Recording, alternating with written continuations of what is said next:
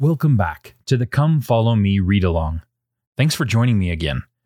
We're reading the scripture passages that go along with the weekly study curriculum of the Church of Jesus Christ of Latter day Saints. We'll be reading from the pages of the Book of Mormon, as it was published in 1920. That is the latest version that is in the public domain. Headnote The Commandments of Alma to his son Corianton. Alma chapter 39.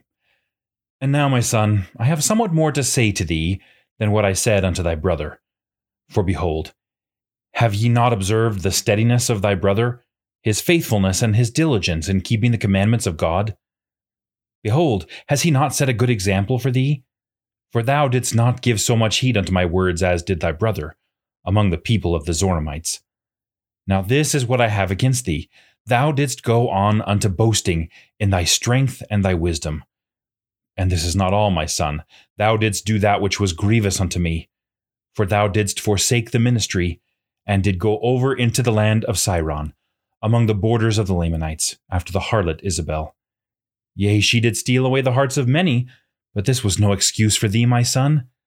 Thou shouldst have tended to the ministry wherewith thou wast entrusted. Know ye not, my son, that these things are an abomination in the sight of the Lord? Yea, most abominable, above all sins, save it be the shedding of innocent blood or denying the Holy Ghost? For behold, if ye deny the Holy Ghost, when it once has had a place in you, and ye know that ye deny it, behold, this is a sin which is unpardonable. Yea, and whosoever murdereth against the light and knowledge of God, it is not easy for him to obtain forgiveness. Yea, I say unto you, my son, that it is not easy for him to obtain a forgiveness. And now, my son, I would to God that ye had not been guilty of so great a crime. I would not dwell upon your crimes to harrow up your soul, if it were not for your good. But behold, ye cannot hide your crimes from God, and except ye repent, they will stand as a testimony against you at the last day. Now, my son, I would that ye should repent, and forsake your sins, and go no more after the lusts of your eyes, but cross yourself in all these things for except ye do this, ye can in no wise inherit the kingdom of God. O remember, and take it upon you, and cross yourself in these things. And I command you to take it upon you to counsel with your elder brothers in your undertakings. For behold, thou art in thy youth, and ye stand in need to be nourished by your brothers. And give heed to their counsel. Suffer not yourself to be led away by any vain or foolish thing Suffer not the devil to lead away your heart again after those wicked harlots. Behold, O my son, how great iniquity ye brought upon the Zoramites. For when they saw your conduct, they would not believe in my words. And now the Spirit of the Lord doth say unto me, Command thy children to do good, lest they lead away the hearts of many people to destruction. Therefore I command you, my son, in the fear of God, that ye refrain from your iniquities that ye turn to the Lord with all your mind, might, and strength, that ye lead away the hearts of no more to do wickedly, but rather return unto them, and acknowledge your faults and that wrong which ye have done. Seek not after riches, nor the vain things of this world, for behold, ye cannot carry them with you. And now, my son, I would say somewhat unto you concerning the coming of Christ. Behold, I say unto you that it is he that surely shall come to take away the sins of the world. Yea, he cometh to declare glad tidings of salvation unto his people.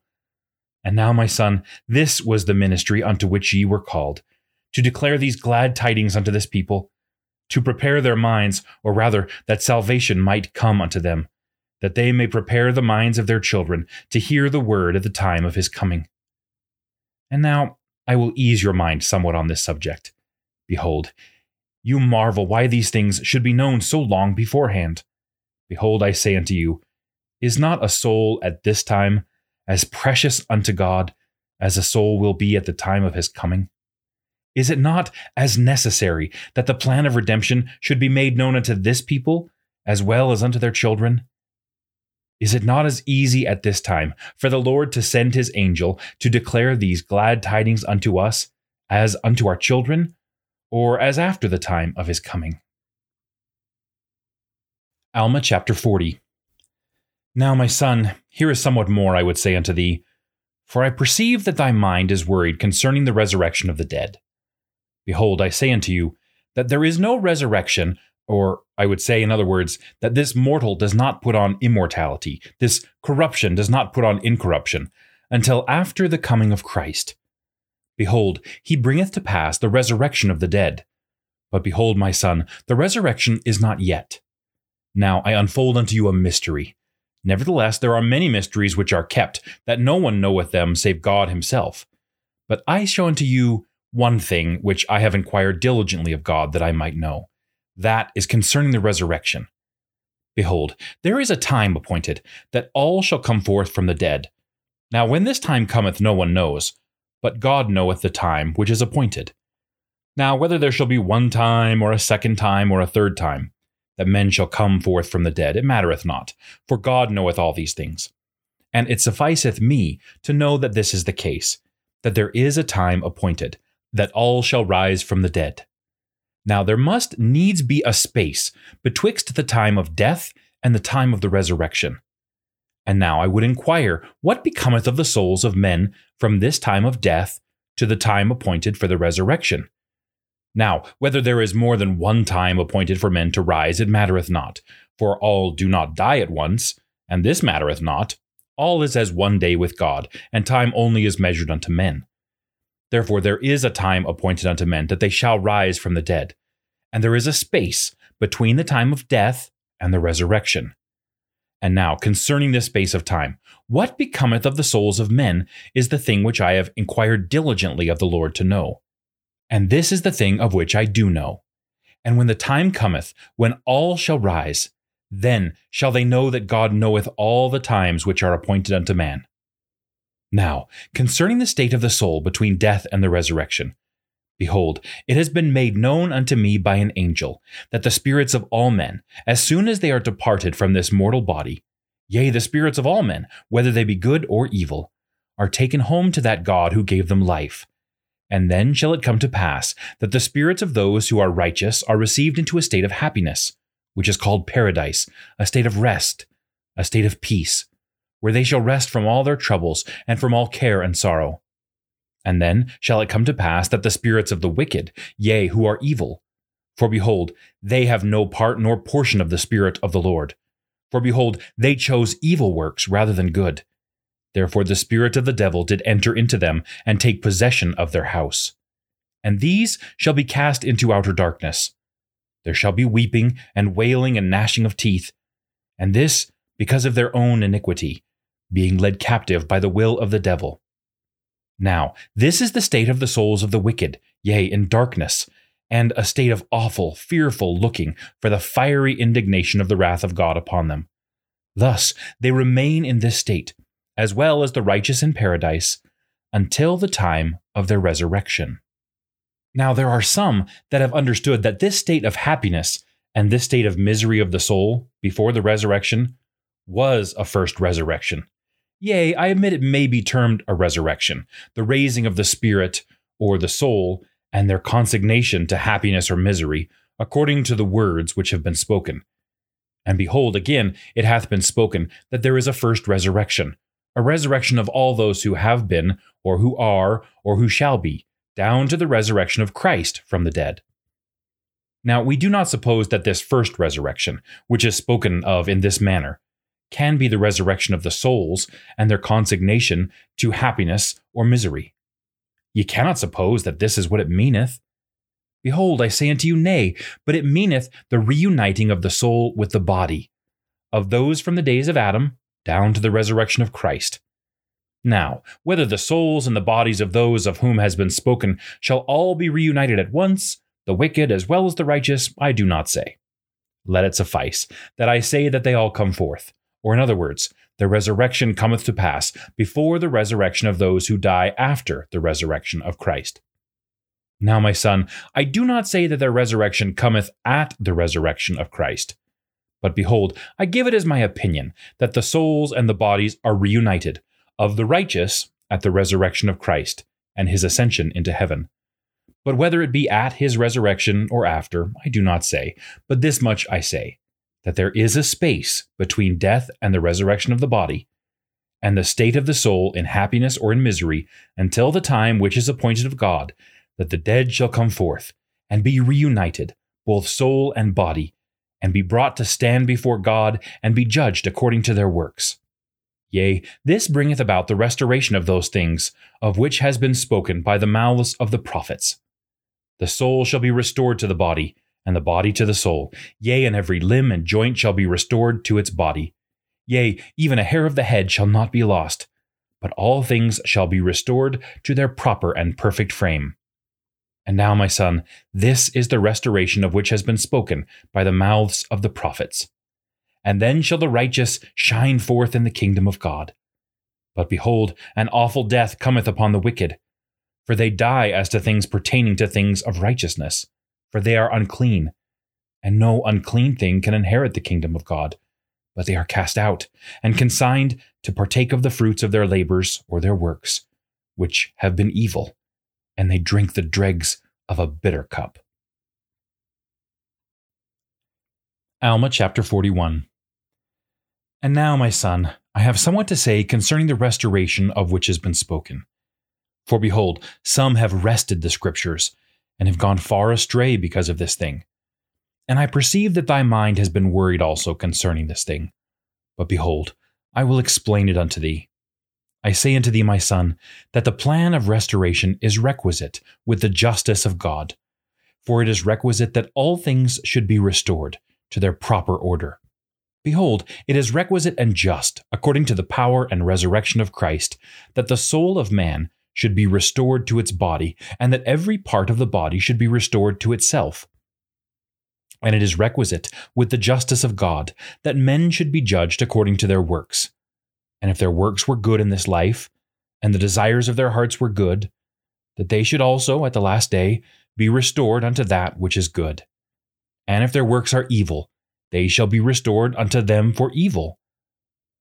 Therefore, all things shall be restored to their proper order, everything to its natural frame, mortality raised to immortality, corruption to incorruption, raised to endless happiness to inherit the kingdom of God, or to endless misery to inherit the kingdom of the devil, the one on one hand, the other on the other.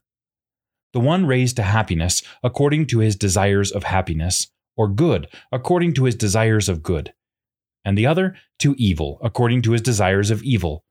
For as he has desired to do evil all the day long, even so shall he have his reward of evil when the night cometh.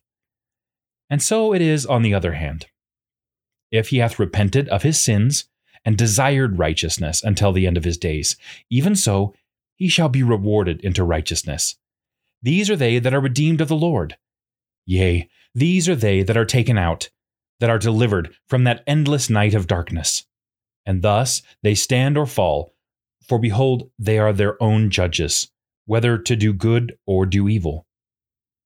Now the decrees of God are unalterable. Therefore the way is prepared, that whosoever will may walk therein and be saved. And now behold, my son, do not risk one more offense against your God upon those points of doctrine which ye have hitherto risked to commit sin. Do not suppose, because it has been spoken concerning restoration, that ye shall be restored from sin to happiness. Behold, I say unto you, wickedness never was happiness. And now, my son, all men that are in a state of nature, or I would say in a carnal state, are in the gall of bitterness and in the bonds of iniquity. They are without God in the world, and they have gone contrary to the nature of God. Therefore, they are in a state contrary to the nature of happiness. And now behold, is the meaning of the word restoration to take a thing of a natural state and place it in an unnatural state, or to place it in a state opposite to its nature? Oh, my son, this is not the case, but the meaning of the word restoration is to bring back again evil for evil, or carnal for carnal, or devilish for devilish, good for that which is good, righteous for that which is righteous, just for that which is just, merciful for that which is merciful. Therefore, my son, see that you are merciful unto your brethren. Deal justly, judge righteously, and do good continually. And if ye do all these things, then shall ye receive your reward. Yea, ye shall have mercy restored unto you again, ye shall have justice restored unto you again. Ye shall have righteous judgment restored unto you again. And ye shall have good rewarded unto you again. For that which ye do send out shall return unto you again and be restored. Therefore, the word restoration more fully condemneth the sinner, and justifieth him not at all. Alma chapter 42. And now, my son, I perceive there is somewhat more which doth worry your mind, which ye cannot understand, which is concerning the justice of God in the punishment of the sinner. For ye do try to suppose that it is injustice that the sinner should be consigned to a state of misery. Now behold, my son, I will explain this thing unto thee.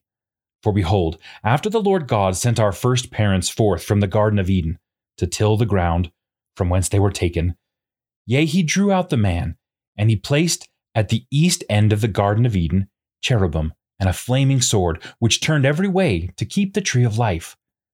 Now we see that the man had become as God, knowing good and evil. And lest he should put forth his hand and take also of the tree of life, and eat and live forever, the Lord God placed cherubim and the flaming sword that he should not partake of the fruit. And thus we see that there was a time granted unto men to repent, yea, a probationary time, a time to repent and serve God. For behold, if Adam had put forth his hand immediately and partaken of the tree of life, he would have lived forever, according to the word of God, having no space for repentance. Yea, and also the word of God would have been void, and the great plan of salvation would have been frustrated. But behold, it was appointed unto man to die. Therefore, as they were cut off from the tree of life, they should be cut off from the face of the earth. And man became lost forever, yea, they became fallen man. And now ye see by this that our first parents were cut off both temporally and spiritually from the presence of the Lord. And thus we see they became subjects to follow after their own will. Now behold, it was not expedient that man should be reclaimed from this temporal death, for that would destroy the great plan of happiness. Therefore, as the soul could never die, and the fall had brought upon all mankind a spiritual death as well as a temporal, that is, they were cut off from the presence of the Lord. It was expedient that mankind should be reclaimed from this spiritual death. Therefore, as they had become carnal, sensual, and devilish by nature, this probationary state became a state for them to prepare. It became a preparatory state. And now remember, my son, if it were not for the plan of redemption, laying it aside. As soon as they were dead, their souls were miserable, being cut off from the presence of the Lord. And now there was no means to reclaim men from this fallen state, which man had brought upon himself because of his own disobedience. Therefore, according to justice, the plan of redemption could not be brought about, only on conditions of repentance of men in this probationary state, yea, this preparatory state. For except it were for these conditions, Mercy could not take effect, except it should destroy the work of justice. Now, the work of justice could not be destroyed. If so, God would cease to be God. And thus we see that all mankind were fallen, and they were in the grasp of justice. Yea, the justice of God, which consigned them forever to be cut off from his presence. And now, the plan of mercy could not be brought about, except an atonement should be made. Therefore, God Himself atoneth for the sins of the world to bring about the plan of mercy, to appease the demands of justice, that God might be a perfect, just God, and a merciful God also. Now, repentance could not come unto men, except there were a punishment, which also was eternal as the life of the soul, should be affixed opposite to the plan of happiness, which was as eternal also as the life of the soul. Now, how could a man repent except he should sin. How could he sin if there was no law? How could there be a law save there were a punishment? Now there was a punishment affixed, and a just law given, which brought remorse of conscience unto man. Now, if there was no law given, if a man murdered, he should die. Would he be afraid he would die if he should murder? And also, if there was no law given against sin, men would not be afraid to sin. And if there was no law given, if men sinned, what could justice do, or mercy either? For they could have no claim upon the creature. But there is a law given, and a punishment affixed, and a repentance granted, which repentance mercy claimeth. Otherwise, justice claimeth the creature, and executeth the law, and the law inflicteth the punishment. If not so, the works of justice would be destroyed, and God would cease to be God. But God ceaseth not to be God, and mercy claimeth the penitent. And mercy cometh because of the atonement, and the atonement bringeth to pass the resurrection of the dead, and the resurrection of the dead bringeth back men into the presence of God. And thus they are restored into his presence, to be judged according to their works, according to the law and justice. For behold, justice exerciseth all his demands, and also mercy claimeth all which is her own. And thus none but the truly penitent are saved. What? Do ye suppose that mercy can rob justice? I say unto you, Nay, not one whit. If so, God would cease to be God. And thus God bringeth about his great and eternal purposes, which were prepared from the foundation of the world. And thus cometh about the salvation and the redemption of men, and also their destruction and misery. Therefore, O my son, whosoever will come may come, and partake of the waters of life freely.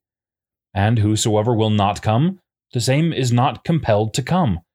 But in the last day it shall be restored unto him according to his deeds.